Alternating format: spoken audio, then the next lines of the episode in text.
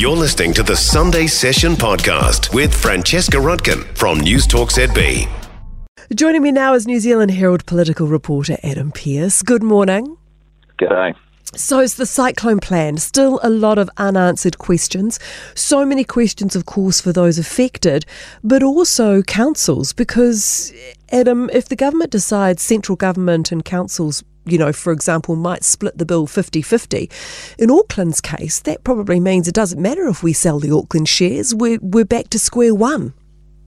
Well, exactly, and it's like you say, a lot of unanswered questions here. I mean, we got the rough plan uh, from Grant Robertson uh, last week that we're getting a, roughly uh, billion dollar voluntary buyout for those 700 homes that are in, in Category Three or, or, considered too too at risk of uh, severe weather events to be lived in again.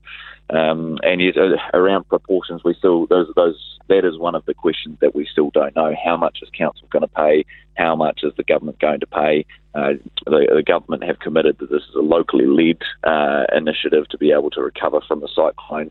Uh, so, I mean, I can imagine councils will be uh, right in there in those discussions to, to be able to work something out. But, but as you say, with uh, with Auckland, with 400 of those homes in Auckland, according to Michael Wood, uh, it's going to be a pretty big cost.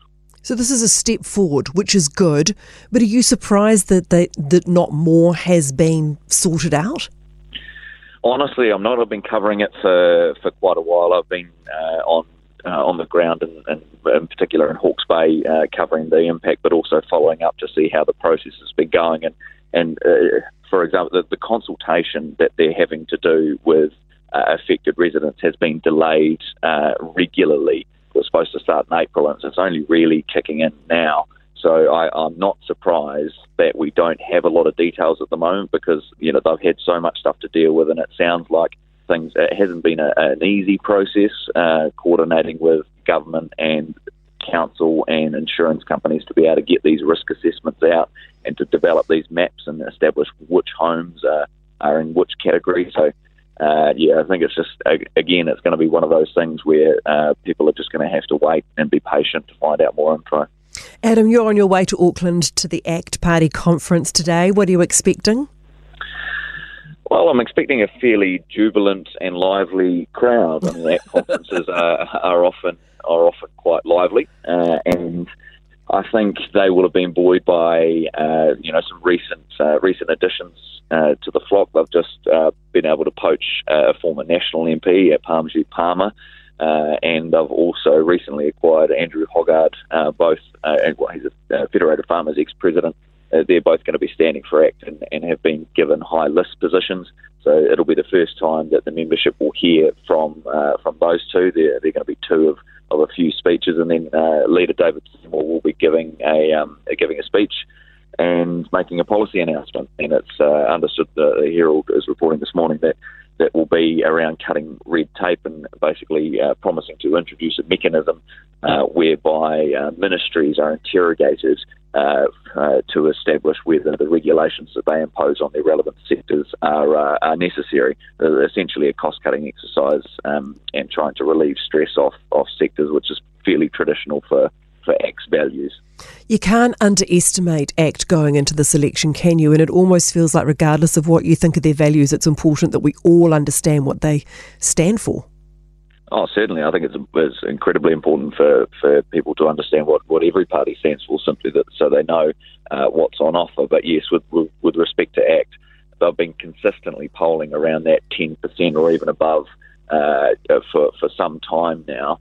So one would expect if, if National can perhaps uh, get a bit more support come come the election time, uh, ACT will play a, a, big part in a potential national ACT government. Jan Tinetti is going to face questions this week, of course. She's heading to the Privileges Committee. Can you explain something to me, Adam? If she was told on the day that she mis, you know, she misled Parliament by her staff that she had misled them, why why did why did someone not say to her, hey, here are the rules. You've got to fix this. Why are we dealing with this months later? Oh, it's a look. It's a it's a real odd one, and and it's it's obviously quite rare. Rare. I think it was Winston Peters in 08 was the last minister to be pulled before um, or referred to, to this committee.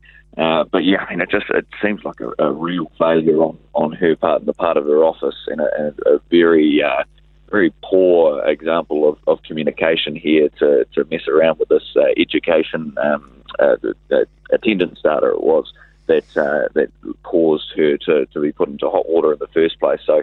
I mean, I think it's going to be really interesting. A lot of people won't have seen uh, this before. The, the um, her appearance in front of this privileges committee is going to be public. I think it's on Thursday, uh, so uh, it's going to be quite a quite a watch.